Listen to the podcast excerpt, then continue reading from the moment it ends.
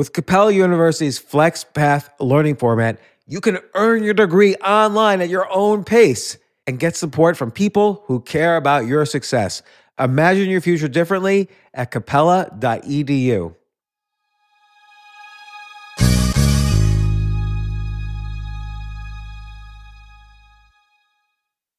Addiction plays hardball. He would hit me with these verbal attacks. I just said to him, I love you so much. You're such an amazing person.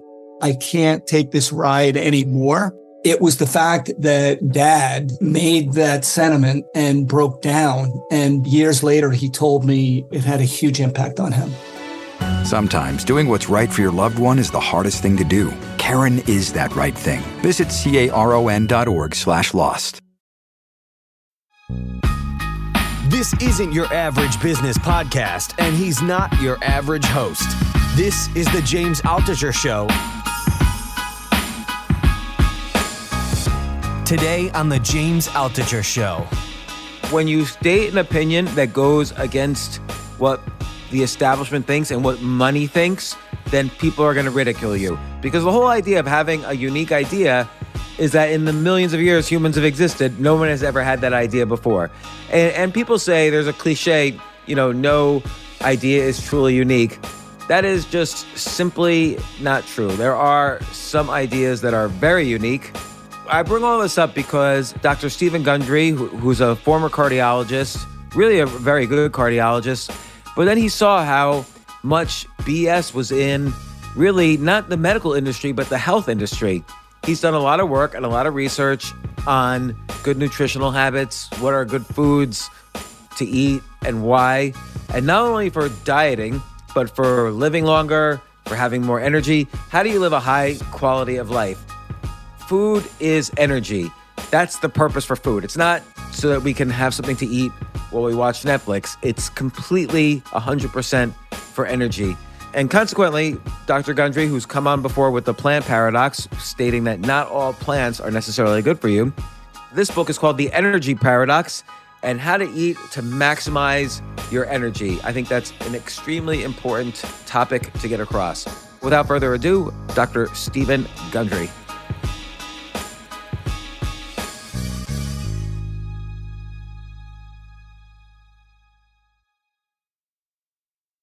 Dr. Steven Gundry, welcome back to the podcast. Previously, you were on for your recent book, The Plant Paradox. Now it's for the Energy Paradox. We'll talk about that in a second.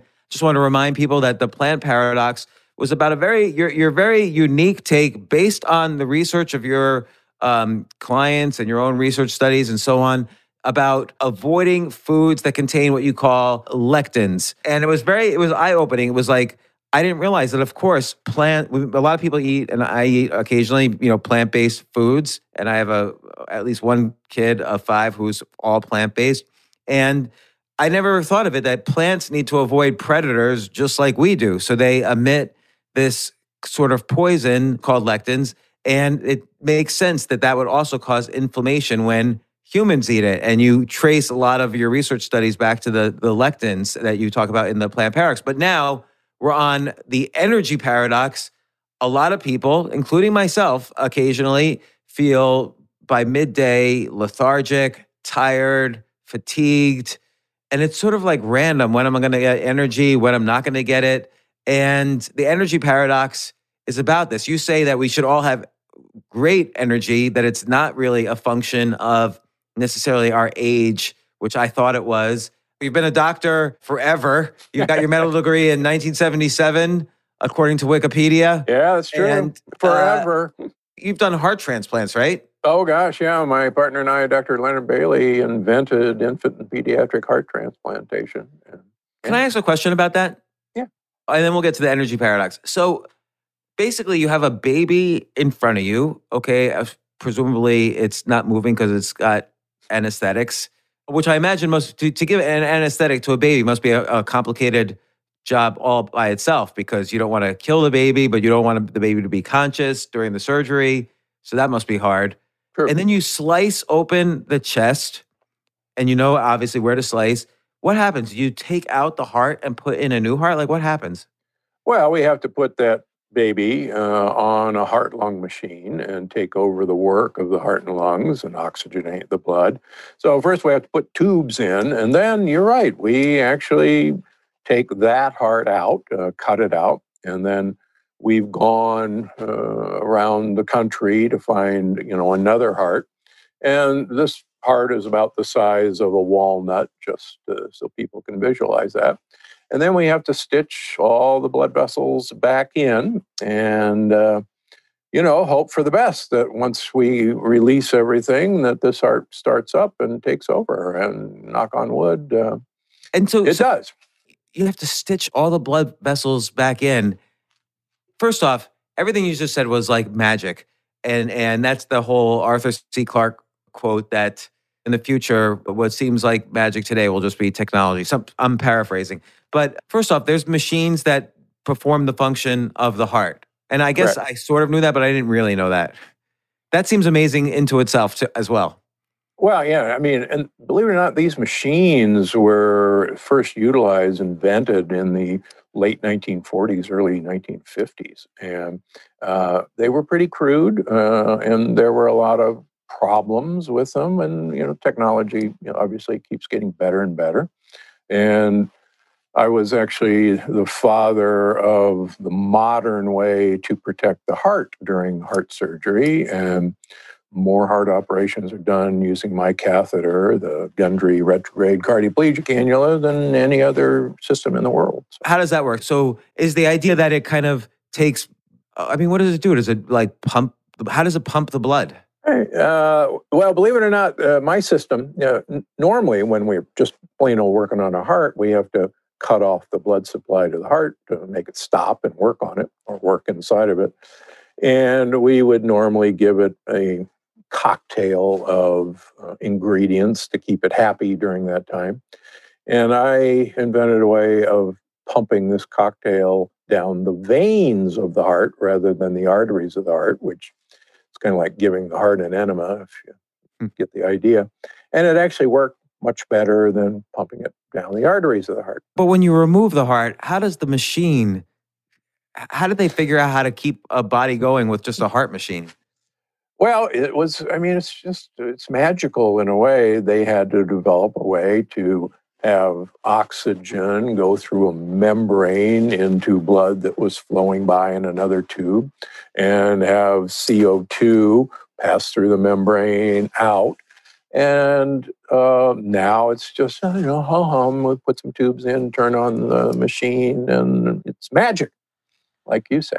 That's amazing. And this is just a random question, but I was having this discussion the other day. I feel if I went back in time a thousand years, I would be completely useless. We all think we're so smart because we're all so modern, and I would not be able to like make a light bulb, uh, make a fire. I would not be able to make furniture. I wouldn't be able to do anything that we suppose. I couldn't make a computer. What do you think you would be able to do? Like, what would be your function that would show people, oh, we really need to not kill this guy? What would you take from the future if you went a thousand years back in time? Hey, maybe I'd be a barber surgeon, and you know, I do I do some bloodletting, and um, you know, I'd get rid of of humors, and I maybe I'd probably still have a job way back then. Yeah, because I feel like with a doctor, one thing you could do that's pretty simple is you could introduce people to germ theory. They didn't really know that germs kill people. Right. It wasn't until you know Pasteur and Béchamp actually proved that germs happened. But is there anything like amazing medical things that you would like? Would you be able to save lives that would die back then? Oh yeah, if I you know if I just went back with my tools right now, I could do some pretty impressive things. They'd they'd probably make me you know king medicine man. Yeah, you'd be like Merlin if you went to King Arthur's court. Like, what, what would you be able to do? What, what amazing thing would you be able to do that they would be just shocked by? Well, you know the good news is we could you know get somebody really drunk with liquor so that he really wouldn't feel anything, and we could take out their gallbladder, we could fix their hernia, we could uh, sew you know a limb back on that had been sliced off during jousting, and that'd be pretty miraculous. Yeah, so I guess surgeons, as opposed to computer people, surgeons actually can do things that are real. And anyway, this has just been kind of like a pet peeve of mine is that I'm useless in general outside of my safe little habitats. Nobody's useless. Well, I'm I'm useful because I get to spread the message of people like yourself. So that's but Oh, I can't I can't do a podcast back a thousand years ago. But the, maybe I will be able to help people have more energy after this interview and after reading your book, certainly. So let's talk about that. And and a lot of what you say resonates with common sense. That of course, food gives us energy. That's the whole point of of food. Many people have, we've become detached from that message by eating potato chips and things like that. But let's start from the beginning. What made you do this book, and what was your results? Well, I actually didn't plan to write this book. It wasn't uh, part of you know my what I was going to write about. But last year, I was driving into Orange County, uh, south of LA, to do uh, a thing for a PBS station, and I got a call that this person who was going to interview me wasn't going to make it in that day because she just didn't have it in her. Her energy levels were so low, she didn't have it in her to come into work. Do you think that was Eh, real, or do you think it was just oh, an yeah. excuse not to go to work? No, no, no. I think it was very real. And uh, I, fifty percent of my patient population, when I first see them, complain of. There's a code called fatigue and malaise, and fifty percent of the people that I see for other reasons also have fatigue. And so the fact that this millennial just didn't have it in her to come in for the interview really stuck with me, and I'm going wow, this is more widespread than even I thought. And it, it turns out that I started writing this pre COVID. And even then, 60% of people in surveys say they're either tired or have fatigue or have low energy. And in, in other interviews, I would say almost everybody now, thanks to COVID, is sick and tired of being sick and tired. You know, the subtitle of the book is What to Do When Your Get Up and Go is Got Up and Gone. You know, to address what you were saying, oh, so many of us assume that our modern lifestyle, however we want to define that, pre or post or during COVID, is so stressful, is so demanding that it's normal to be tired or normal, like you say, two o'clock in the afternoon, you gotta, you know, you gotta have a double espresso or an energy bar to get you through the rest of the day. And you know, I travel all over the world studying long-lived societies, and many of these, particularly primitive societies, don't have words for being tired or exhausted. I followed sheep herders who are 90 years old up a hill, and it's hard to keep up with these guys. And the idea that, you know, let's take a break doesn't even resonate with these people. They're 90 years old, they're sheep herders, and they're going up a hill. What do you say is their real age in our terms? Oh yeah, I mean these guys act like they'd be you know forty years of age. I mean, for instance, as I as I talk about, I'm I'm soon going to turn seventy one. I have far Wow. more. You I, look great I, for 71, I have to say. I, I have far more energy than when I was forty six. I really do. And why? Well, it's really all part of the book. I've figured out where energy has actually come from. And one of the really fascinating things uh, that I've mentioned before, but really resonates. So there's there's a study that was done out of Duke University a few years ago, and there's this uh, primitive hunter-gatherer tribe in Tanzania, Africa, called, called the Hansas. And the Hansas uh, literally hunt with bows and arrows. The men walk eight to 10 miles every day. The women walk anywhere from three to six miles every day, gathering berries and digging up tubers. They're thin, they're fit, they really have no diseases. And so these researchers said, gee, I'll bet you if we measure the energy expenditure of this hunter gatherer group and compare them to the energy expenditure of office workers, desk workers, I'll bet you we're going to be shocked that these Hansas, you know, the reason they're so skinny and fit is that they're, you know, we're using up all this energy. Lo and behold, they found that the Hansas were, you know, walking 10 miles a day, use the same amount of energy as a desk worker who doesn't move. How, how do you measure energy? You can actually look at calories consumed and then put them on a calorimeter and look at respiratory quotient, how much oxygen you burn, how much CO2 you produce. The conclusion was well, guess what? We all make the exact same amount of energy, no matter how active we are, no matter how inactive we are. And so there. And, you know, eh, I'm a researcher and I go, wait a minute, you know, that, that doesn't pass the sniff test at all. Uh, so what's really going on? Well, in my work, we know that inflammation, and I think most people have heard about inflammation. Inflammation is basically a war that goes on in our body against enemies that come into us. For instance, if you caught the flu, the plain old flu, you would be incredibly tired, you'd be exhausted, you would hurt, your brain wouldn't work. You certainly wouldn't want to look at your computer. You might want to Netflix some binge show, but you you feel awful. Well, that's inflammation. That's us warring against this flu virus.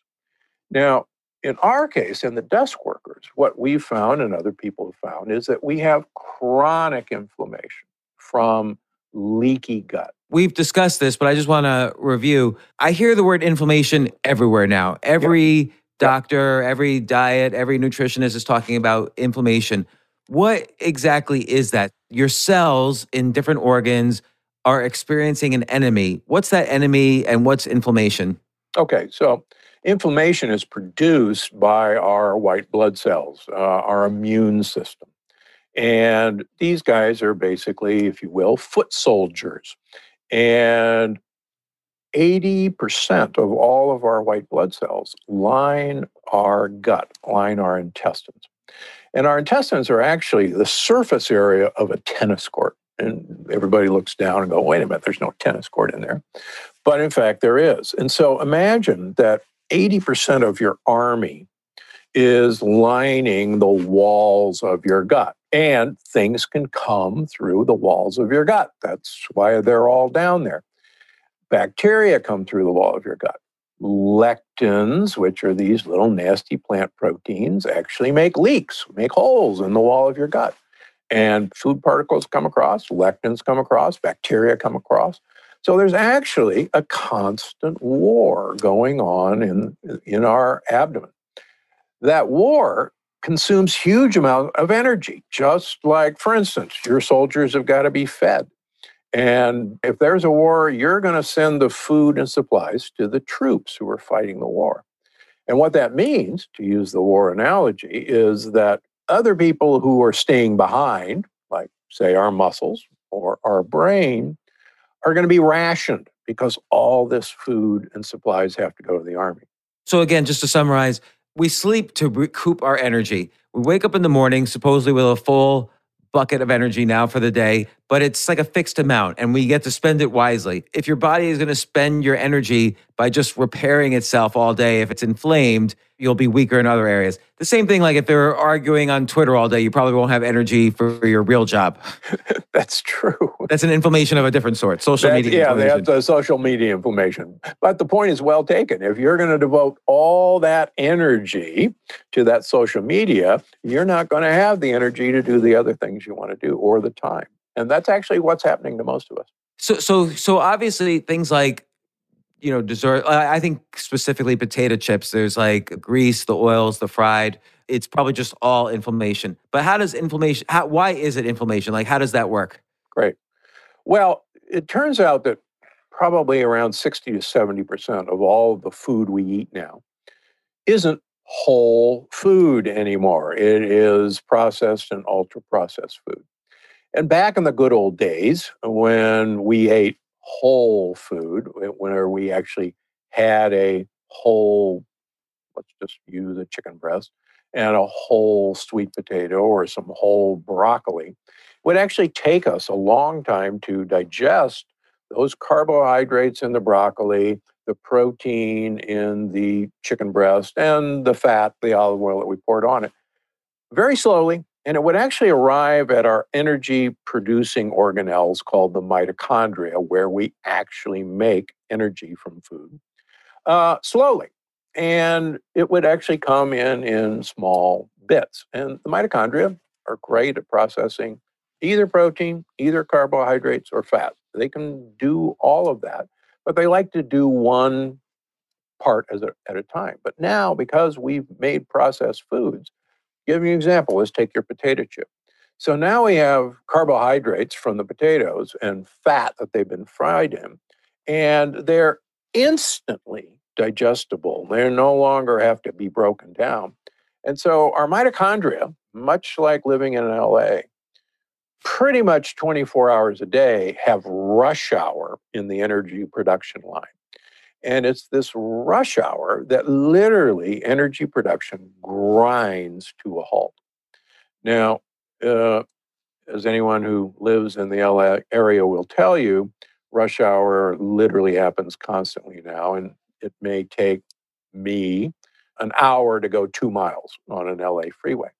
Now, now, and and again, is this because like because things like sugar and potato chips and all that, it's so broken down and processed on purpose so that it's easy to quote unquote easy to digest. Correct. Our brain is constantly thinking, "Hey, this is not normal. We need to eat things that digest slowly." We're already finished digesting, but the brain doesn't know that it doesn't digest all day anymore. So it says we need more potato chips now. That's exactly right. What happens is the this literally energy freeway just gets ground to a halt because of all this stuff we're trying to shove into it. And your brain says, "Hey, I'm not getting any energy. Um, you guys got to, you know, eat some more energy because I'm not getting any." So that makes us hungrier to go get more of the crap. And so, two o'clock in the afternoon after your big lunch, everything's ground to a halt. Rush hour stop the traffic. Your brain says, "Hey, I'm not getting any energy." You need an energy bar, and of course, that energy bar is just you know pure carbohydrates and fat. And wham, it just slams right into the backup that's already happening. And so we just never actually get the energy flowing like we should. And that brings up another point, James. So, believe it or not, studies in America show that the average American is now consuming food for 16 hours a day. Think about that. Wait, I don't understand because you have breakfast for like a half hour, lunch is like an hour, dinner is like an hour. We don't do that anymore. We nibble, snack, we grab things off a counter. There's really good research by Sachin Panda out of the Salk Institute in San Diego that has documented having people using apps that the average American eats 16 hours a day okay, so let's say you're eating 16 hours a day, but they you also, according to studies, using social media six hours a day and watching television four hours a day, and then sleeping eight hours a day. But I guess they're combining. Oh, exactly. All four See, of those things. We don't. Most of us don't sit down for breakfast, lunch, and dinner uh, like we used to. We're munching on the go. We're grabbing something. We're eating out of our car on the way, and we're talking into our social media account on the car. So we're constantly nibbling energy producing foods, but the nibbling of energy producing foods is actually stopping energy production. Even if the last thing you eat is a really great source of energy, it has to wait in line while the full bag of potato chips is being digested. Why is junk food so easily digestible? Is it because it's been sliced up for us or eh, yeah. it's been made already? Yeah, it's been manipulated to be rapidly absorbed. And it's manipulated on purpose. In fact, believe it or not, the first pre digested food that was ever advertised was advertised uh, 110 years ago. It was a breakfast food. I'd let you guess who actually advertised the first pre digested meal. Mr. Kellogg. Mr. Kellogg. Kellogg's Corn Flakes was advertised as the first pre-digested meal. That's interesting. You call it pre-digested. So that's what they called it. In other words, all the work was done for you, and so you will instantly absorb it, and that's so horrible for the way your system works. So if cornflakes has 200 calories, but also let's we haven't defined yet what good foods are, but let's say some really good food has 200 calories what's the difference? Aren't I getting 200 calories either way? And I and this is a layup. I know the answer, but um, I'm letting you answer this. Perfect. Yeah, so the 200 calories of Kellogg's Corn Flakes, you're going to absorb basically 200 calories of sugar. And that sugar is actually going to literally run right into your mitochondria and slow things down. On the other hand, let's suppose I had you eat 200 calories of a sweet potato. Let's keep it a carbohydrate just for fun. That sweet potato is a complex starch, and that means lots of sugar molecules stuck together. And you have to produce enzymes to break all of these sugar molecules apart. And that takes time. You won't be able to break all those sugar molecules apart by the time that rest of the sweet potato gets down to your lower intestines, where your microbiome lives, your gut buddies, your friendly bacteria. They want a lot of those starches for themselves. These are called prebiotic fibers. So, in the process of eating 200 calories of sweet potatoes, you're going to burn some energy doing the digestion, and you're going to lose about 30% of all the calories in that sweet potato to your gut bacteria, who are going to eat them and produce co- compounds that are called postbiotics that we can talk about in a minute. So that sweet potato, even though it's 200 calories, has nowhere near the calories of that 200 calories of cereal. Plus, you fed friendly bacteria who are going to eat a lot of those calories. Plus, you had to use a lot of energy to do it. Is that good using the energy to oh, process it? Oh, brother. Yeah. One of the things that's been done is give human beings the exact same calorie amount in pre-digested food, um, modern ultra-processed food, and the same calories in foods that you would have to digest. And even though you both ate 200 calories, for instance, you the guy who got the pre-digested food absorbed number one far more of those calories directly and number two didn't use up any energy in eating those calories and so the net result in humans was that 200 calories of potato chips and cornflakes is horrible for putting on weight compared to 200 calories of a sweet potato. I'm trying to understand the, the process. So basically, when sugar comes in, or some junk food or processed food, it, it's 200 calories, but it's absorbed right away. What happens to that energy? Are we energetic for a short time, or what? What's happening? No. So what happens is, so the mitochondria uh, can only process so much energy produced, so many calories at a time. And the mitochondria don't like to get overworked. They don't like to get bombarded with, let's use sugar for an example. They don't like to get bombarded. And so they actually put up resistance to all of this coming into the mitochondria. And people hopefully now have heard of insulin resistance or pre-diabetes. And it's literally mitochondria, as I talk about in the book, set up a wall to try to keep all of the sugar from getting into them and it, to come in slowly. And they literally produce chemicals, uh, fats called ceramides. Primarily, we make them from sugary foods. We make them from fruit, believe it or not. We make them from high fructose corn syrup. And that's why somewhere between 60 and 80% of Americans are insulin resistant. Our mitochondria are trying to protect themselves from this constant bombardment of easily digestible. So what happens to the calories? What happens to the energy? What does the mitochondria? It's been bombarded. Does it just like say, "Hey, we're we're throwing you out. We're not using you as energy, even though you're calories"? Yeah, we're we're going to store you as fat. Mm. And quite frankly, the more insulin. So when you and I eat uh, cornflakes, uh, we use that example.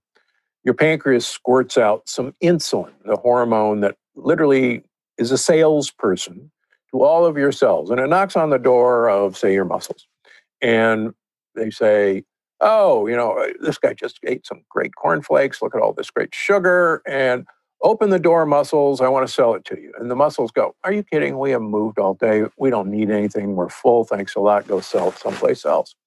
Well insulin says geez i got to get rid of this sugar. I you know i'll get 12 of my friends with a battering ram. And i'll try to shove it into the muscles. And the muscles you know no there's no room in here so insulin says i got to get rid of this stuff uh, i know i'll turn it into fat and it turns out that insulin says, you know, this guy will thank me someday because someday there won't be any cornflakes. There's going to be hard times. There'll be COVID. He doesn't have a job. and he's going to thank me for having all that fat. Well, unfortunately, we now live in basically 365 days of, of endless summer, endless food. And we just keep taking the food we eat that's arriving too quickly to our mitochondria to process, and we turn it into fat. Do you feel this is a problem with the medical industry that basically the solution for diabetes as an example i'm just using this as an example is hey let's just give them more insulin since the body is the insulin was so busy that it basically failed uh, let's just give them more insulin so they can keep eating tiramisu at night or yeah. you know, cake well, a- instead of saying hey just don't eat as much sugar and you won't tax the insulin and your insulin will regrow does the insulin regrow once it's gone like from diabetes I've never met a uh, type 2 diabetic that I couldn't make normal by teaching them how to eat. And this book, The Energy Paradox, really gives a step by step way to not only get your energy back, but actually to make insulin levels fall, to make your mitochondria happy again. And you're right, the medical profession, uh, particularly early when I was being trained, that's what we did. We gave people insulin and that would bring down their blood sugar. But what we didn't know was that insulin was the fat storage hormone. And so the more insulin we gave these people, the fatter they got. And the last thing that they needed was more insulin.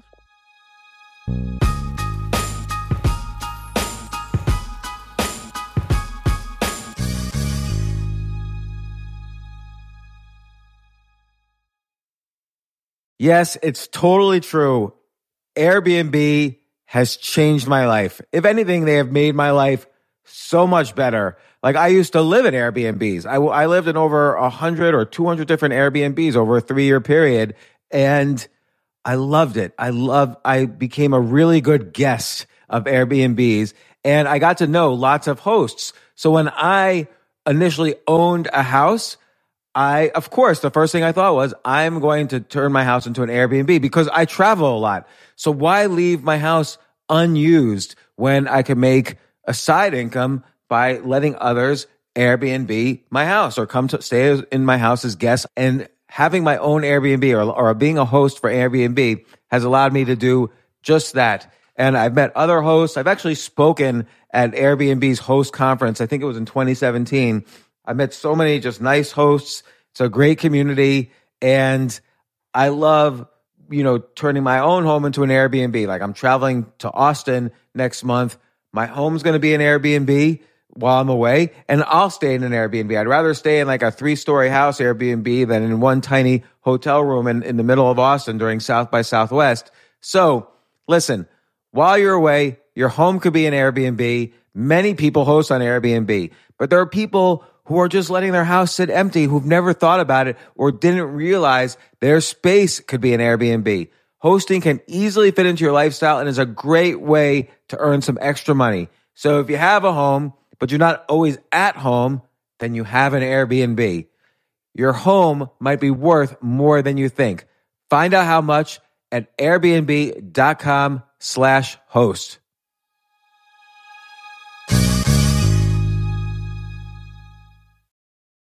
Daylight savings time is starting up again.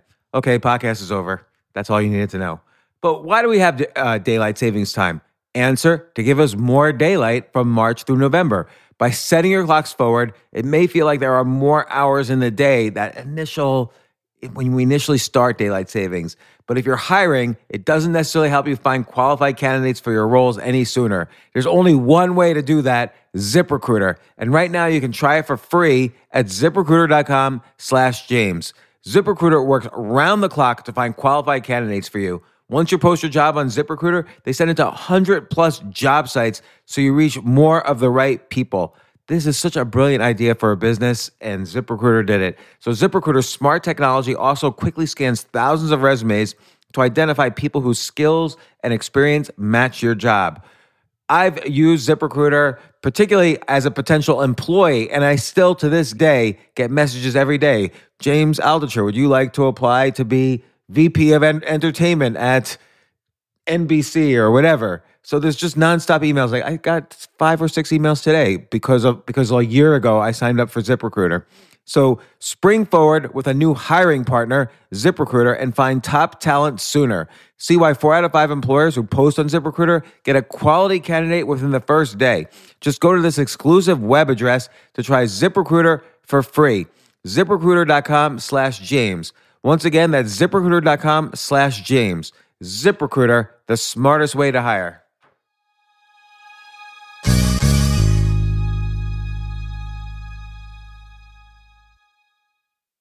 Hey, listen, men's health is important.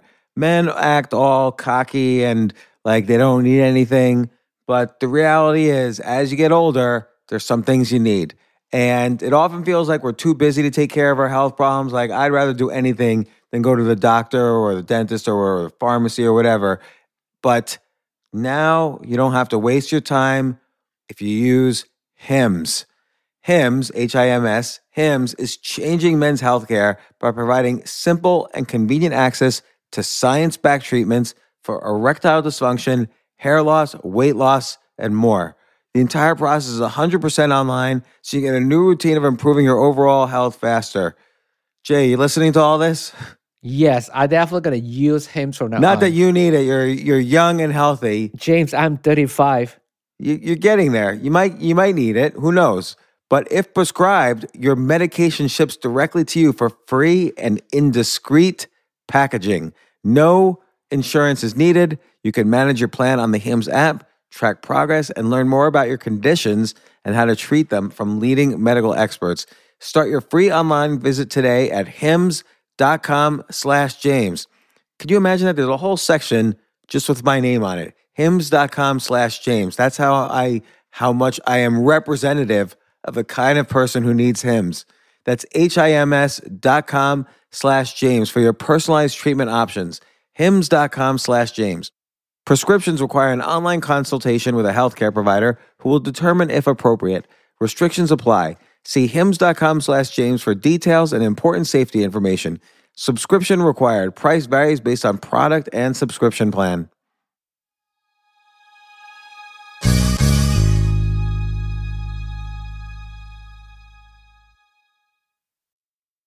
Breakfast, lunch, dinner, or or whatever you want to call it. What do you do for energy? You have a lot of energy. I know you do. And I I go up and down. I think some days I'm pretty good and some days I'm not. Particularly since the pandemic started, I would say I do a little too too many carbs slash processed carbs, like go to the bakery and get a pastry. Yeah. Um, so what I've been trying to do, given that I know I'm not going to be moving as much, I try to intermittent fast uh, to basically not overload the system. But I probably have been eating a, a little more junk food than I've normally have this past year. Well, so the, the book really tries to teach people how to successfully, you want to call it intermittent fasting, call it time controlled eating. But the, the evidence is, is overwhelming that the more we can actually shorten our eating window, the time we start eating in the morning and the time we stop eating in the evening, the more we can slowly shorten that to about six to eight hours, the more, believe it or not, energy our mitochondria are capable of producing. And, and my my folks hate for me to say this, you could actually occasionally get away with eating something that's really pretty not good for you.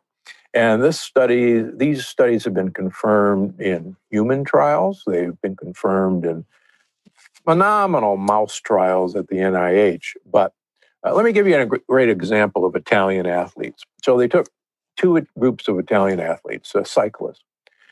They gave them each the exact same calories per day to eat, uh, the exact same food. Everybody had to eat the same food. They did this for two months. One group had to eat all their calories in a 12 hour window. They ate breakfast at eight o'clock, they ate lunch at one, they finished dinner by eight o'clock at night, a 12 hour window. The other group, they started uh, breakfast at one o'clock in the afternoon. They had lunch at four o'clock in the afternoon, and they had to finish dinner by eight o'clock. So they were basically a six to seven hour window.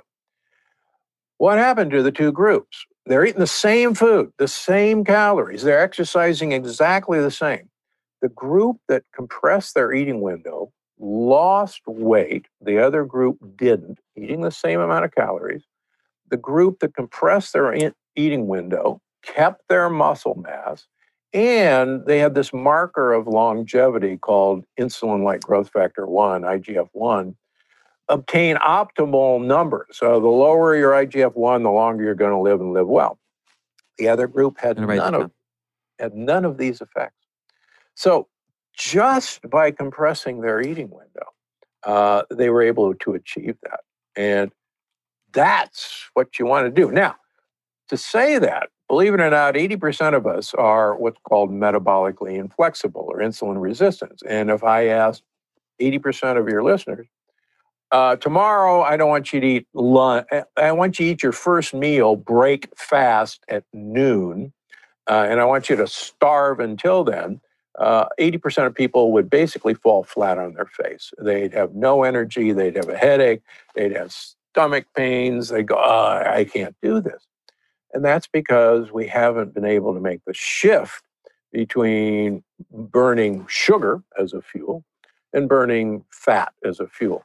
And that's through the six week program in the energy paradox. What I do is, all right, let's say Monday morning you eat breakfast at seven. When we start the program on Monday, you're going to eat breakfast at eight. Yeah, you can wait an hour, come on, that's not a big deal. On Tuesday, I want you to eat breakfast at nine. On Wednesday, I want you to eat breakfast at 10. And so on until Friday. And then we take the weekend off. It's free time. You don't have to do anything. The following week, we're going to start break fast at nine instead of eight, like we did. And so each week, we're going to go up one hour at a time. And by the time six weeks are over, we're going to break fast at noon and finish up around seven o'clock at night. And it'll be effortless to get there. It makes so much sense to do it in a gradual way. I, I remember, you know, it's very interesting for me doing this podcast. Like I've I've had maybe a thousand guests and everybody's amazing and I've learned so much. But I always notice, I kind of meta notice what I remember from even year, you know, some podcasts I forget afterwards, some I remember. I of course remember our first one uh, very well. But there's one I did in 2014 where I remember the guest said to me that it was hard for him to switch from his really bad diet of Coca Cola and potato chips and all this to he, he was becoming a vegan. And he explained to me it's because the food you eat creates, you know, organic bacteria in your gut that becomes hungry for that food. So when you first make if the switch, if you make it too fast, that gut bacteria is still alive and is going to be very, very upset. No, that's absolutely true. And I talk about it in all my books, including the energy paradox, Yes. Essentially have two sets of bacteria, uh, what I call the gut buddies, the good guys, and the gang members. And the gang members, like you talk about, they want simple sugar and they want fats, and that's what they live on. And we now know that there is a communication system between your gut bacteria and your brain. And these gang members actually send messages to your brain that, hey, buddy, you know, you better get me a croissant and, you know, a, a tub of lard. Uh, or That's my gut bacteria is yelling that right now. yeah, there you go. And you better get it for me. But what's been shown in my clinic and other clinics is that if it takes about three days to get the gang members to leave, basically starve them to death, and give the gut buddies what they want. And then the gut buddies, in turn, the good guys, they start sending messages to your brain going, wow, you know, uh, if I need a salad, okay, I really need a salad. I need you to find me a salad. And I'll have these meat and potato guys, you know, in my clinics come in. There, doc, don't worry about it. There's no way I'm ever going to eat a salad. Just don't waste your time. I see them a month later and they say, I don't know what's happened to me. If I don't get a salad, you know, I'm going to kill somebody. I said, that's not me. Well, it turns out it's their bacteria that have taken over the rules and taken over their brain. And that's actually what's so exciting about this book. Uh, that we now we can measure those compounds that do this. We we've always conjectured that there was this text message system uh, that you know. Well, we know it. We know it exists, but we can't measure it. And in the book, we talk about postbiotics, which is the language that's been discovered between our gut buddies and our brain and our mitochondria. And the, the discovery of this language is as exciting as the breaking of the Enigma code in World War II, the German code. I mean, it's that exciting that it actually won the Nobel Prize for Medicine, the discovery of this language between these one cell little organisms and us and our mitochondria. And they're called postbiotics. You know, you discuss this a lot about this in the book, but like, what do you do personally to kind of up the good guys in the postbiotics and suppress the bad guys? Obviously, uh, the food you eat is a lot of that, but uh, yeah, just talk about that. Like, what's what is the food you eat? What do you personally do? Great. So, as far as I know, I'm the first person to write about time controlled uh, eating, intermittent fasting, back in my first book in 2006. The, the well, diet revolution? Yeah. Um, and I actually had a whole chapter on intermittent fasting that my editor said, this is the craziest thing I've ever heard of. This is this is crazy. No one's going to believe you, and I'll give you two pages to make your case. But everybody, you'll you know that's crazy. I said, no, it's not crazy. I've been doing this. Uh, I started doing this in 2000. From January through June every year, I eat one meal a day. I eat all my calories from six to eight o'clock at night. So 22 and a 24 hours during the week, I'm fasting. I'm not eating. So no breakfast, no lunch, and I eat all my calories in two hours. And that's called the eat one meal a day, or in the book, EOMAD. And now I didn't start off doing that. I started off by actually doing exactly what is in the book. It's just gradually increasing the time I start eating. And the cool thing about it is, if you do it gradually, there is no hunger. There's no such thing. I'm not hungry now, and it's you know coming on 11 o'clock, you know, my time. And I haven't eaten anything. And I won't eat lunch. Then I'll eat dinner later on today. But you got to get there slowly. It's like going to the gym and starting a, a new exercise routine. Um, you know, I'm not going to go bench press 400 pounds. If I tried to bench press 400 pounds, you know, I cut my neck off. Well, if, if someone asked you for a breakfast meeting, what do you do at the breakfast meeting? Black coffee or tea. All right. No toast or anything? Oh, toast. That's poison. Come on. It's pure sugar. Come on. I know, but I love toast. I always tell people I don't know how to use my kitchen, but I'm I'm a great toaster. Like I know how to use the toaster really well. Believe it or not, uh, strange but true, toasting bread actually slows its absorption rate and there's so there's actually a true reason why if you had to eat bread, and I'm not telling you to eat bread, James, toast it. And if you have to eat bread, sourdough instead of any other, and certainly not whole wheat, please. Really? And what about all these like fancy seven grain things? That's even more poisonous. Grains have the highest lectin content of any food. If you want a leaky gut, if you want inflammation, please eat your whole grain bread and you know, seven grain bread. Just don't do it. And speaking of remembering things from podcasts, I very clearly remember the visual image you have of the lectins are, I guess, bigger than other cells that pass in and out of the gut. So they pierce the, the guts, the insides of your intestines, and, and that's what causes this leaky gut.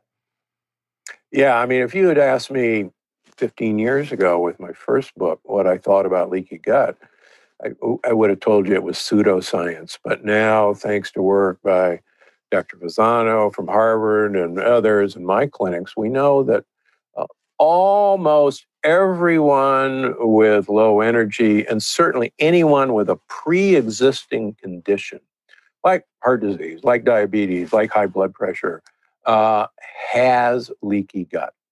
Hippocrates, 2,500 years ago, the father of medicine, said all disease begins in the gut.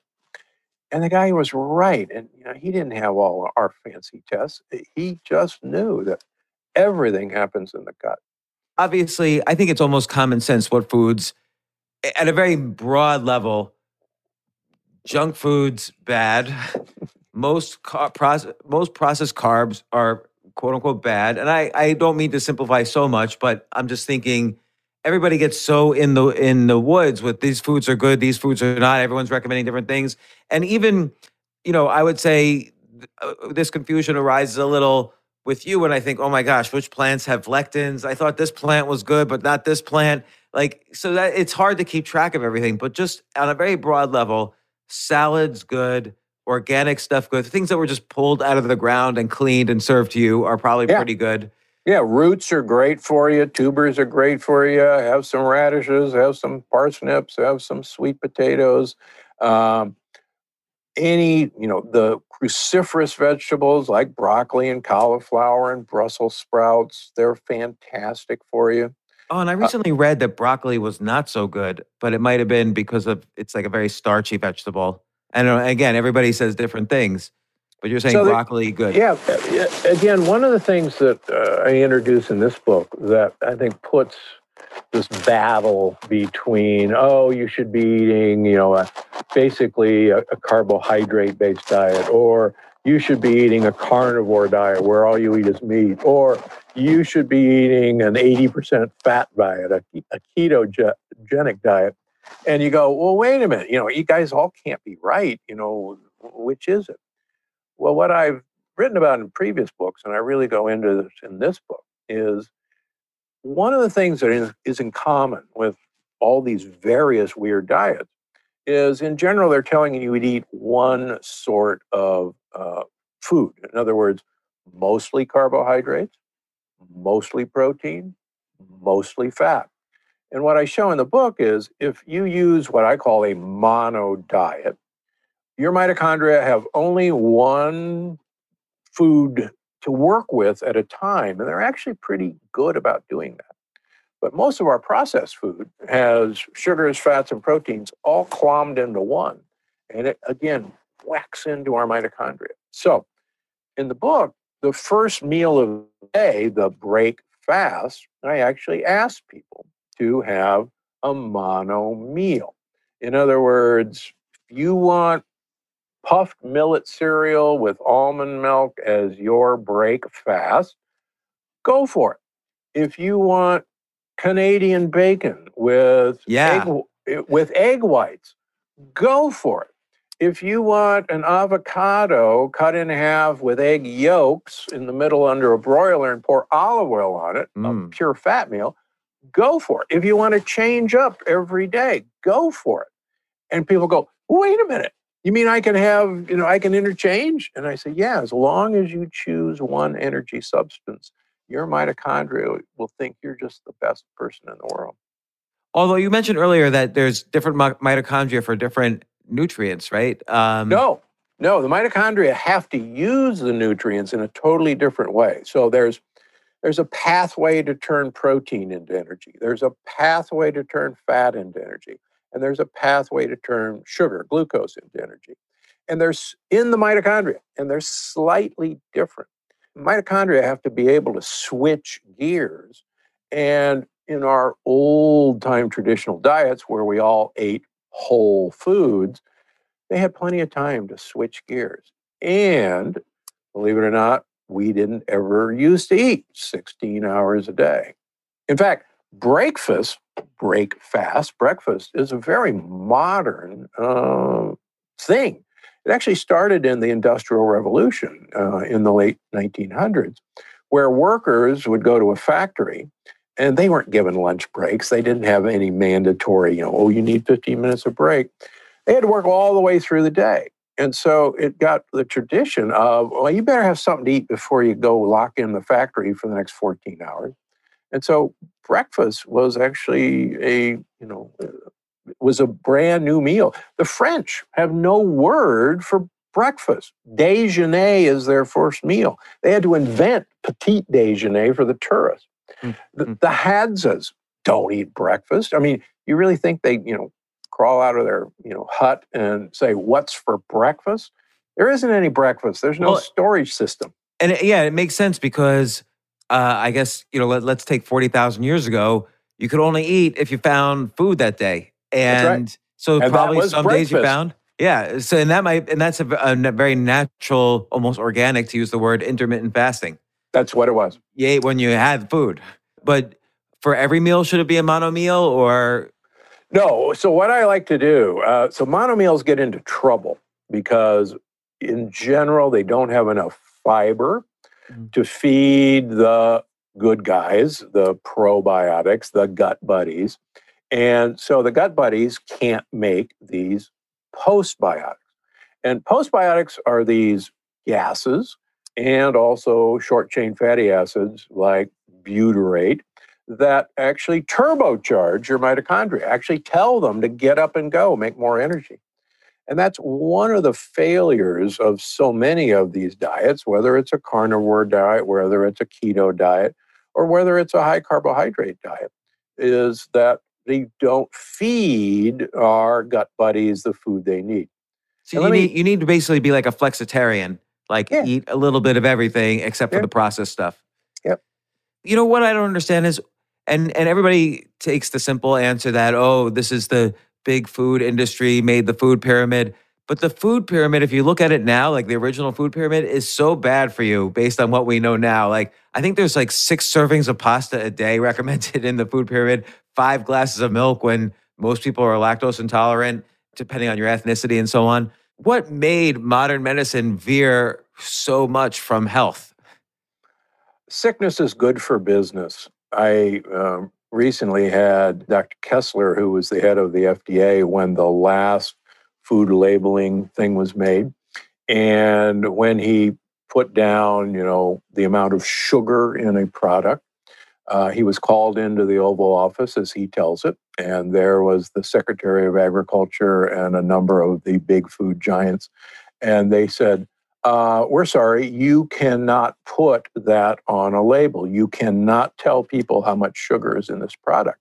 And he said, but but wait a minute, that's how much sugar is in this product. They said, no, you cannot tell them that. And you're going to have to design that label in a way to hide where the sugar is. And he uses the example of a bagel. And he says, okay, you look at the bagel, it's got 330 calories. And you look at sugars and it says zero sugars. And you go, oh, there's a healthy food for me. I'm watching my sugar. He says, you got to look at total carbohydrates. And there's 33 grams of carbohydrates. And then you look underneath and there's fiber, there's no fiber. He says, so instead of being zero sugar, there's actually 33 grams of sugar. Now, to put that in perspective, there's four grams of carbohydrates in a teaspoon of sugar. So you do a little math. So there's over eight teaspoons of pure sugar in that bagel, and it's not on the label. Oh my gosh. So We've so- been duped. So when he said to them, though, so he's in the Oval Office, which is people who care about the U.S. supposedly, and he said to them, "Listen, this is for everybody. This is for the health of 300 million people." Did they respond? They basically say how naive you are. I mean, as I wrote about in, in one of my previous books, simultaneously with Michelle Obama having, you know, a victory garden in the, in the White House and teaching kids how to grow gardens and teaching kids how to eat low fat. Simultaneously, the Department of Agriculture was doing deals with Domino's Pizza to pay for a hundred million dollars of free advertising if Domino's would double the amount of cheese in their pizzas. And they bragged about it because they were supporting America's dairy farmers. At the same time, Michelle Obama was telling kids to eat their vegetables and please cut back on these sorts of fats. So it's out of one mouth and into another. And that's the dichotomy of modern big food and big Yeah. government. Th- This is such a change in. I mean, of course, many people have many changes in career, but you were, you know, doing these heart transplants, and you were, you know, you were the best in the area. I mean, you were doing these incredible surgeries and saving lives, and of course, you're doing great things now. What made you though switch fully? Like, what's your career like right now? What do you What do you do? What do you do for a living? So I, I see patients six days a week in my two clinics, and about 78% of my patients have autoimmune diseases that they've been to the best of the best around the country and the world, and they're still there. And knock on wood, we're about 90% successful in reversing any autoimmune disease that, that walks through the door. And then on Fridays, I'm at Gundry MD, my supplement and uh, food company. And I'm always you know, coming up with new ideas on food that's going to keep people away from people like me. Um, you know, I just, you know, my nickname is No More Mr. Knife Guy. Uh, Why'd you, you know, switch to this from from heart I, surgeries? I watched a guy over 21 years ago now, 22 years ago, revert, who I call Big Ed in, in all my books. Um, big, giant, fat 48 year old guy uh, from Miami, by the way. And he had inoperable coronary artery disease. Every blood vessel was clogged up. You couldn't put stents in, you couldn't do bypass. And guys like him would go around the country looking for idiots like me who would take him on. And, you know, there were eh, a handful of us, and they'd make a circuit around the country. And I'd often be at the end of the circuit. So Big Ed comes into my office uh, after six months of trying to find some idiot to operate on him. And I look at his angiogram, the catheterization of his heart, and I go, you know, I'm not going to help you. Everybody else is right. They're, you know, they're right. You're, I, I'm not going to do you any good. He says, well, look, you know, I've been on a diet and I've lost 45 pounds in the last six months. And I went to a health food store and I've been taking all these supplements. He said, maybe I did something in here. And I'm, you know, I'm scratching my professor beard, going, "Well, you know, good for you for losing weight, uh, but that's not going to do anything in here." And I know what you did with all those supplements. You made expensive urine, which is what I really believed back then. And he says, "Well, come on, why don't we get a new angiogram, a new catheterization? Uh, let's see." I go, eh, "Don't get your hopes up." So we do. This guy, in six months' time, has cleaned out 50% of the blockages in his heart. Wow. 50%. They're gone. And that's from, from, switching away from processed foods and, and, taking a bunch of cool supplements. Well, what supplements w- would you recommend? So, uh, and I've got a whole list in the book. Yes. Uh, number one, everybody, everybody, everybody's got to take vitamin D3. We now, uh, there are 17 different studies showing the higher your vitamin D level, the more protected you are from COVID. And if you catch COVID, it will be a mild illness. When, when's it too much vitamin D? Like when do you just, as you say, have expensive urine of vitamin D? Like I, I no. take 10,000 IU a day. Is that too much? Is that no. too little? No, I, I take I never go outdoors. Yeah, I take 10,000 a day. 80% of Southern Californians are vitamin D deficient, mm. even though we got sunshine all the time. Uh, the University of California, San Diego thinks the average American should take 10,000 IUs of vitamin D3 every day. Uh, it's one of the best anti-cancer uh, supplements there are. And let's not be confused. Vitamin D is a hormone. It's actually not a vitamin at all. And it's essential for so many things, particularly for leaky gut. I, I can't begin to tell you how important it is. The other thing that almost everybody should get is fish oil. Now, most fish oil is molecularly distilled now. That means there's no heavy metals. But the important part of fish oil is called DHA. And you want to get about a thousand milligrams of DHA per day. Your brain is about 70% fat. So if your kids call daddy, you're a fathead, you know, I'll back them. And half of the fat in your brain is DHA. And as I showed in the longevity paradox, if you look at people as they age, people who have the highest omega 3 index, which is a way of measuring DHA and EPA in your blood, have the biggest brains and the biggest areas of memory. And people who have the lowest omega 3 index as they age have the most shrunken brains and the smallest areas of memory. So these are amazing studies. And you would think if somebody heard that study, they would go to the local health food store and just get like a ton of DHA. Yeah, and and yet the studies aren't in in the news, or people don't get them, or what's the story? These stories are bad for business. Mm. Remember, sickness is good for business. I, will give you an example. Uh, a number of years ago, I was asked to consult with some major manufacturers in a fairly large Midwestern city, and I won't tell you where it is because uh, it would give Chicago. away. Uh, close by Chicago, as a matter of fact. And these guys wanted me to come and institute a uh, an eating program, a healthcare program in their uh, businesses. And I go, well, gee whiz, you know, you've got an amazing set of medical centers here in town, and you got a medical school in town. Why don't you go work with them? That would be such an obvious choice. You don't need me. And they said, oh, we did that. And we met with them. And I said, yeah. And they said, "Are you kidding? Why would we want to teach your you know your employees to be healthy? We're in the sickness business.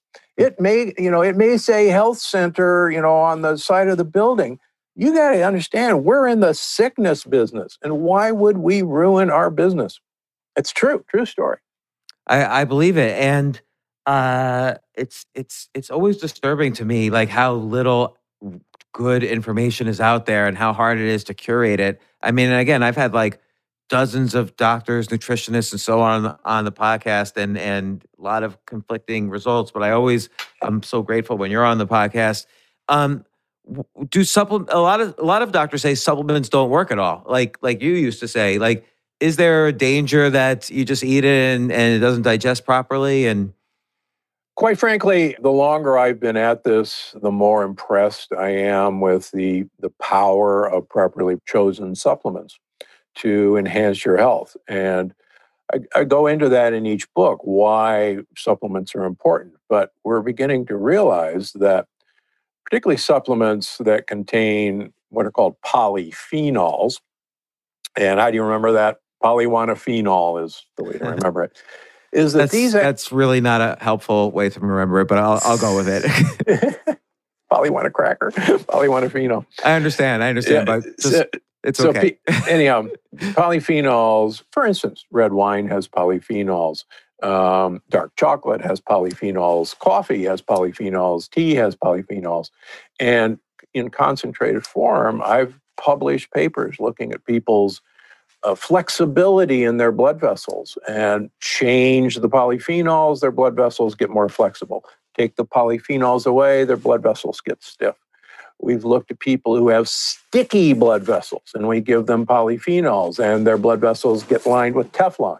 We take the polyphenols away from them. Their blood vessels become sticky again like flypaper. What supplements are the best for polyphenols? Well, so you can eat your polyphenols, believe it or not. But if you wanted a couple that, that I've studied uh, in patients, grape seed extract is one of them, and pycnogenol, French maritime tree bark. It used to be patented, but now you can buy it. Uh, and we've published data. The, these two do remarkable things to the lining of your blood vessels. So that's that, just an example. Yeah, I don't. I don't take those. I should probably take them. I take. I take zinc chelate. Is that good?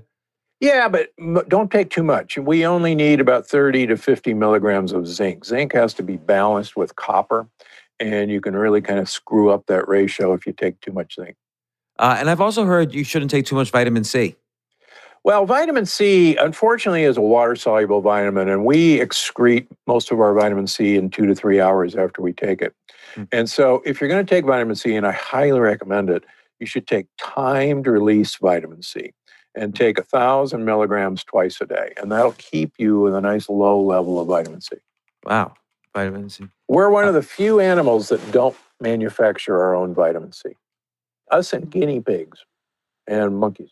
Let me ask you an off the wall question. I wonder if, given that we've used science to kind of patch up the medical industry for so many decades. I wonder if there's going to be a next generation of that where somebody says, okay, let's take some stem cells, turn it into mitochondria, compl- just just quadruple everybody's mitochondria so that they can start processing um, all the all the processed foods much better.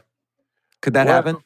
You don't need any of that. Uh, if you follow my book, you will quadruple your mitochondria virtually in a few weeks. Uh, the book is how to make more mitochondria. So you don't need stem cells to do that. You just need to tell your current mitochondria to make more of themselves, and the book shows you how to do that. Well, you know, again, Dr. Gundry, such an excellent book, and it really is a great companion book to the to the plant paradox, which was what we talked about the last time uh, you came on the podcast. This is the energy paradox: what to do when your get up and go has got up. and and gone. and has got up and gone. Yeah. It's so valuable. We only live one life and why waste a moment of it? Energy is such an important concept. Of course, it starts with food. It goes into how you live your life emotionally, creatively, and so on. But food is the base of all. You, you can't start a business if you're sick, or it'll be harder. You'll use you'll need more energy than you have. And how many hours a night do you sleep? I try to get about seven hours of sleep and do quite well at.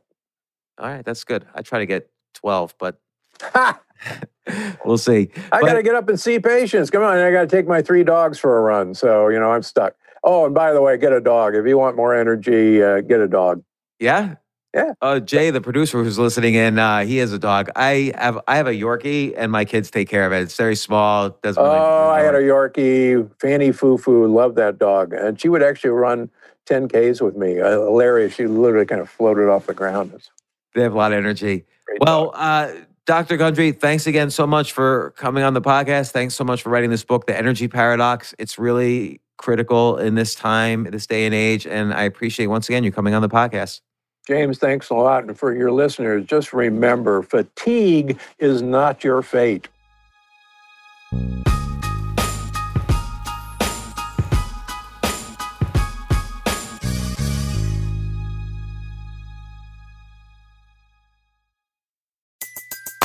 Everybody in your crew identifies as either Big Mac Burger, McNuggets, or McCrispy Sandwich. But you're the Filet-O-Fish Sandwich all day.